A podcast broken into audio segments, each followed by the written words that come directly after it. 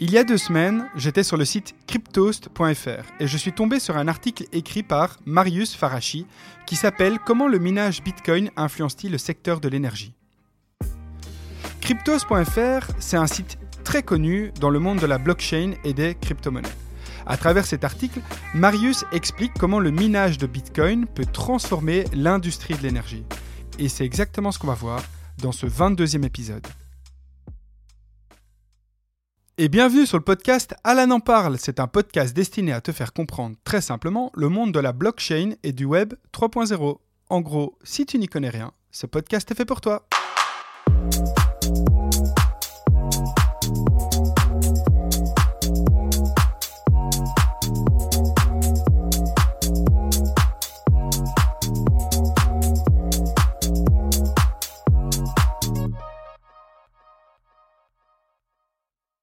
Est-ce que le Bitcoin, ça pollue vraiment?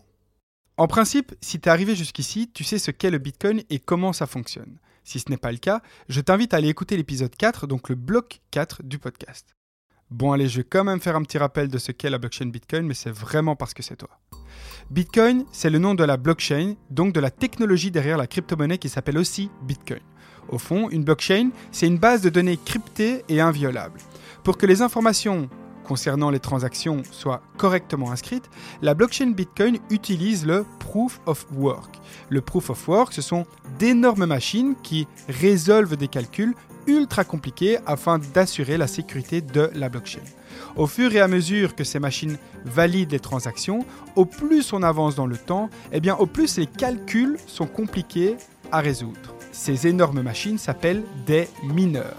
Et pour trouver les réponses aux calculs liés à la validation des transactions de la blockchain, ces grosses machines sont raccordées à l'électricité et consomment beaucoup d'énergie, car la puissance de calcul demande beaucoup de ressources. Voilà, c'est le tout petit rappel sur ce qu'est la blockchain Bitcoin. Mais donc, lorsque tu discutes avec des personnes qui ne connaissent pas plus que ça le Bitcoin ou d'autres cryptos, tu vas d'office entendre l'argument comme quoi la consommation énergétique du Bitcoin est scandaleuse. Sur mon compte Instagram, par exemple, j'ai déjà posté quelques statistiques parfois effrayantes, évidemment, concernant la consommation énergétique de cette crypto-monnaie.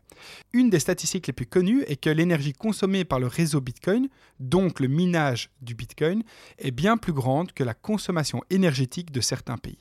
Mais cette information, est-ce qu'elle est vraiment vraie? Eh bien oui, cette information est tout à fait juste. Factuellement, oui, le Bitcoin consomme plus que certains pays. Mais ce que dit Marius dans l'article, c'est que, je cite, ce genre de propos repose sur de mauvaises analyses de ce qu'est le Bitcoin, de son fonctionnement, mais aussi de quelle énergie il utilise. Donc la vraie question est de savoir est-ce qu'on peut vraiment comparer la quantité d'énergie que consomme le Bitcoin à la quantité d'énergie que consomme un pays? Jusqu'à preuve du contraire, Bitcoin n'est pas un pays, mais bien un réseau qui permet d'échanger une crypto-monnaie qui s'appelle Bitcoin. En fait, il serait beaucoup plus objectif de tout simplement comparer la consommation d'un réseau d'échange de crypto-monnaies au système bancaire mondial actuel, par exemple. On compare les pommes avec les pommes et les poires avec les poires. Dans l'article, il est mentionné que l'université de Cambridge a calculé la consommation du minage de Bitcoin. Cette consommation est d'environ 116,61 TWh par an, soit 0,07% de la consommation énergétique mondiale et donc presque autant que la consommation énergétique de l'Argentine sur un an. Vu comme ça, c'est énorme. Mais qu'en est-il vraiment de la consommation énergétique du système bancaire mondial? Eh bien, le système bancaire mondial, lui, consomme 5000 TWh par an, soit 42 fois plus que le réseau Bitcoin. Et pour ton info, la consommation énergétique mondiale tourne autour de 176 000 TWh par an. Donc d'après ces chiffres, le système bancaire mondial consomme près de 3% de la consommation énergétique dans le monde. Et comme je l'ai déjà dit en introduction, les mineurs, donc les personnes qui ont acheté les grosses machines, eux leur but, c'est que l'énergie consommée pour valider les transactions de la blockchain Bitcoin soit la plus basse possible. Bah oui, lorsque une machine a réussi à valider une transaction, à l'heure qu'il est, le mineur reçoit 6,25 bitcoins comme récompense. Ça veut dire qu'il reçoit concrètement une récompense qui tourne autour de 188 000 dollars. Ah ouais. Mais avant de valider une transaction et d'obtenir ce montant, la machine a tourné non-stop durant des heures, voire des jours, voire des mois. J'ai pas dormi de la nuit. Le but du mineur est donc que l'énergie consommée avant que la machine ne valide une transaction soit la plus basse possible pour que sa récompense de 188 000 dollars soit plus grande que la consommation effective du minage de sa machine. En gros, il faut gagner plus que ce que ça coûte. C'est logique, sinon tu perds de l'argent. Donc dans l'article, Marius nous dit que l'objectif principal des mineurs de Bitcoin consiste à, je cite, trouver une source d'énergie abondante et peu cher. Mais donc, les sociétés ou les personnes qui minent du Bitcoin doivent se démerder, se débrouiller pour faire en sorte que la consommation d'énergie soit la plus basse possible. Eh bien, tu sais quoi? Il se trouve que cette source d'énergie proviendrait principalement de ressources renouvelables, donc qui n'émettent pas de gaz à effet de serre. D'après l'étude de Marius, actuellement, environ 50% de l'énergie consommée par le réseau Bitcoin proviendrait de sources d'énergie renouvelables.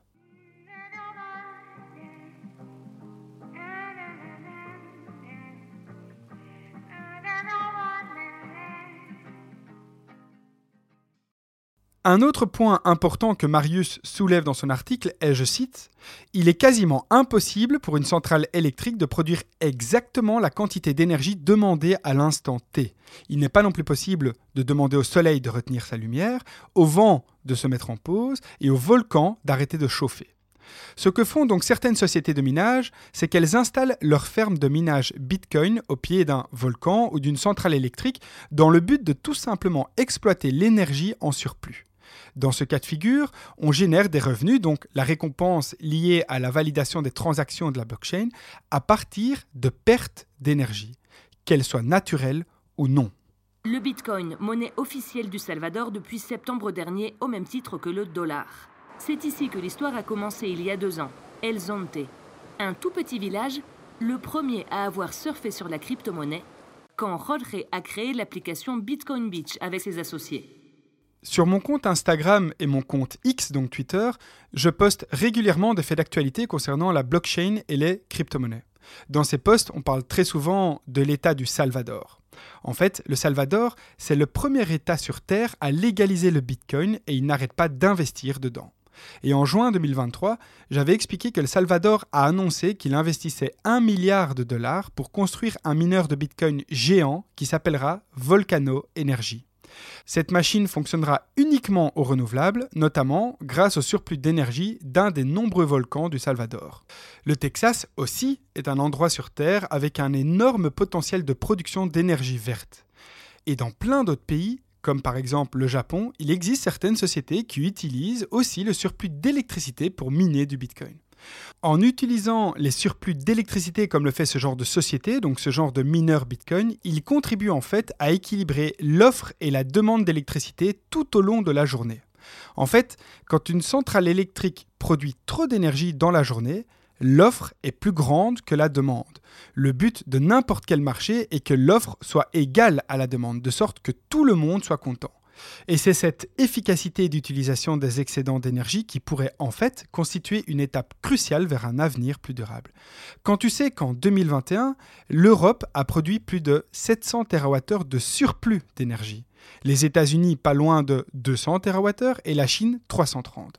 En vrai, Exploiter ces excédents électriques offre une opportunité significative au gouvernement d'augmenter leurs recettes également. Autre chiffre intéressant donné par Marius, en 2021, plus de 2100 TWh sous forme de gaz étaient brûlés ou simplement relâchés dans l'air. Ce genre de surplus pourrait alimenter 18 fois le réseau Bitcoin. Ça signifie donc que si tous ces excédents de ressources étaient utilisés pour alimenter le réseau Bitcoin, l'empreinte carbone du Bitcoin serait tout simplement négative. Ah oui, je le répète, la consommation énergétique du système bancaire mondial actuel vaut 42 fois plus que la consommation énergétique actuelle du minage Bitcoin. En disant ça, bien entendu, je ne suis pas occupé à te dire que le Bitcoin doit remplacer notre système bancaire ou encore que le Bitcoin c'est l'avenir. C'est incroyable qu'il faut absolument se diriger vers cette nouvelle crypto-monnaie pour que tout aille bien. Non, ce que je veux dire, c'est qu'il est possible pour un État, s'il s'en donne les moyens, de créer une monnaie, donc cryptographique du coup, éco-friendly. Techniquement, c'est possible. Et quand on sait que le système bancaire mondial actuel consomme 3% d'électricité de la planète, ben voilà quoi. Et aussi, un autre point important abordé par Marius est de savoir si ça vaut la peine de se pencher sur la chaleur dégagée par les grosses machines de minage. Est-ce que cette chaleur peut éventuellement être exploitée, récupérée, etc. Il faut que tu saches que les gros ordinateurs qui résolvent donc les calculs ultra complexes pour valider les transactions d'une blockchain proof of work comme Bitcoin dégagent énormément de chaleur. Cette chaleur détériore les ordinateurs et donc les concepteurs de ces machines installent en fait de gros ventilateurs pour refroidir la machine. Bêtement, dans ton ordinateur, il y a un ventilateur. Sans ce ventilateur, ton PC serait déjà grillé. Donc imagine des énormes machines qui valident les blocs Bitcoin. Le but ici, c'est de savoir s'il n'est pas possible de récupérer cette chaleur pour par exemple chauffer nos maisons quand on sait que l'énergie qu'on utilise pour chauffer nos bâtiments représente l'une des principales sources d'émissions de gaz à effet de serre. Je ne vais pas trop rentrer dans les détails, mais si tu souhaites connaître les effets que pourrait avoir la récupération de cette chaleur pour chauffer nos ménages, je t'invite à cliquer sur le lien de l'article que j'ai mis juste en description de cet épisode. L'article ici se termine par, je cite, Bitcoin pourrait devenir la batterie dont l'industrie de l'énergie a besoin. Et ce titre résume un peu la situation concernant le Bitcoin et sa consommation d'énergie. Il est donc clair que le Bitcoin consomme relativement peu d'énergie par rapport au système bancaire mondial actuel. Le fait que les mineurs de Bitcoin tirent parti des énergies renouvelables et donc qu'ils peuvent contribuer à réguler le surplus d'énergie, eh bien, ça peut tout simplement rapporter beaucoup dans la lutte contre le réchauffement climatique. Après avoir révolutionné nos moyens d'échange de valeur, Bitcoin pourrait bien révolutionner notre manière de consommer l'énergie.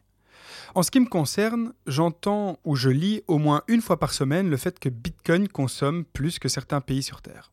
Et quand on mentionne les pays, on ne parle pas de la Belgique ou du Luxembourg, mais plutôt d'un pays comme l'Argentine qui, on va pas se mentir, est vraiment grand et peuplé. Ces informations font clairement peur. Mais ce que j'ai aimé dans cet article, c'est que Marius écrit d'entrée de jeu qu'il ne faut pas comparer des pommes avec des poires. Et il a totalement raison, car quand tu regardes de plus près la consommation du grand-père du Bitcoin, soit le système bancaire mondial, on est déjà sur une amélioration de 42 fois moins énergivore. Aussi, rappelle-toi que le Bitcoin n'a que 15 ans, autrement dit, c'est un bébé le Bitcoin n'est pas la solution, mais c'est bel et bien le système derrière le Bitcoin qui en est une, la blockchain. La blockchain, c'est une technologie révolutionnaire que nous pouvons programmer dès le départ en gardant bien en tête les erreurs que nous avons pu faire dans le passé. Et des erreurs, on sait qu'il y en a énormément. Et rien que le fait de le savoir, eh bien, ça donne de l'espoir. Si on tient compte ou même on corrige ne fût-ce qu'une erreur du système bancaire mondial actuel, c'est déjà une amélioration. Parfois, je trouve que ça fait du bien de voir le positif dans des situations qui sont, on va pas se mentir, catastrophiques. Mais concernant l'énergie verte et le Bitcoin, moi, j'y crois. Il faut se donner les moyens, et certains pays comme le Salvador le font déjà. Et ça, c'est déjà une grosse amélioration. Ici, on parle du Bitcoin, ok. Mais si c'est possible avec le Bitcoin, ce sera possible avec la monnaie virtuelle de ton pays. On est clairement sur une possibilité de changement révolutionnaire en ce qui concerne l'écologie. En fait, c'est possible, c'est réalisable, mais ça ne dépend bien évidemment pas que de nous. Et voilà, c'est la fin de cet épisode. J'espère sincèrement qu'il t'a plu. Pour finir l'épisode, je vais remercier Marius Farachi, donc que j'ai cité durant tout l'épisode, car Marius m'a autorisé à tout simplement utiliser son article pour cet épisode. En fait, cet article va clairement dans la direction de ma manière de penser, mais je n'ai jamais réellement réussi à m'exprimer correctement sur ce sujet. Enfin si, mais pas au point d'en faire un épisode. C'est pour ça que je te remercie, Marius. Merci. C'était Alan en parle, prends soin de toi et comme le dit Uncle Tom, Avec le Willy Waller 2006, là, ça va te prendre deux fois moins de temps pour éplucher des pétards.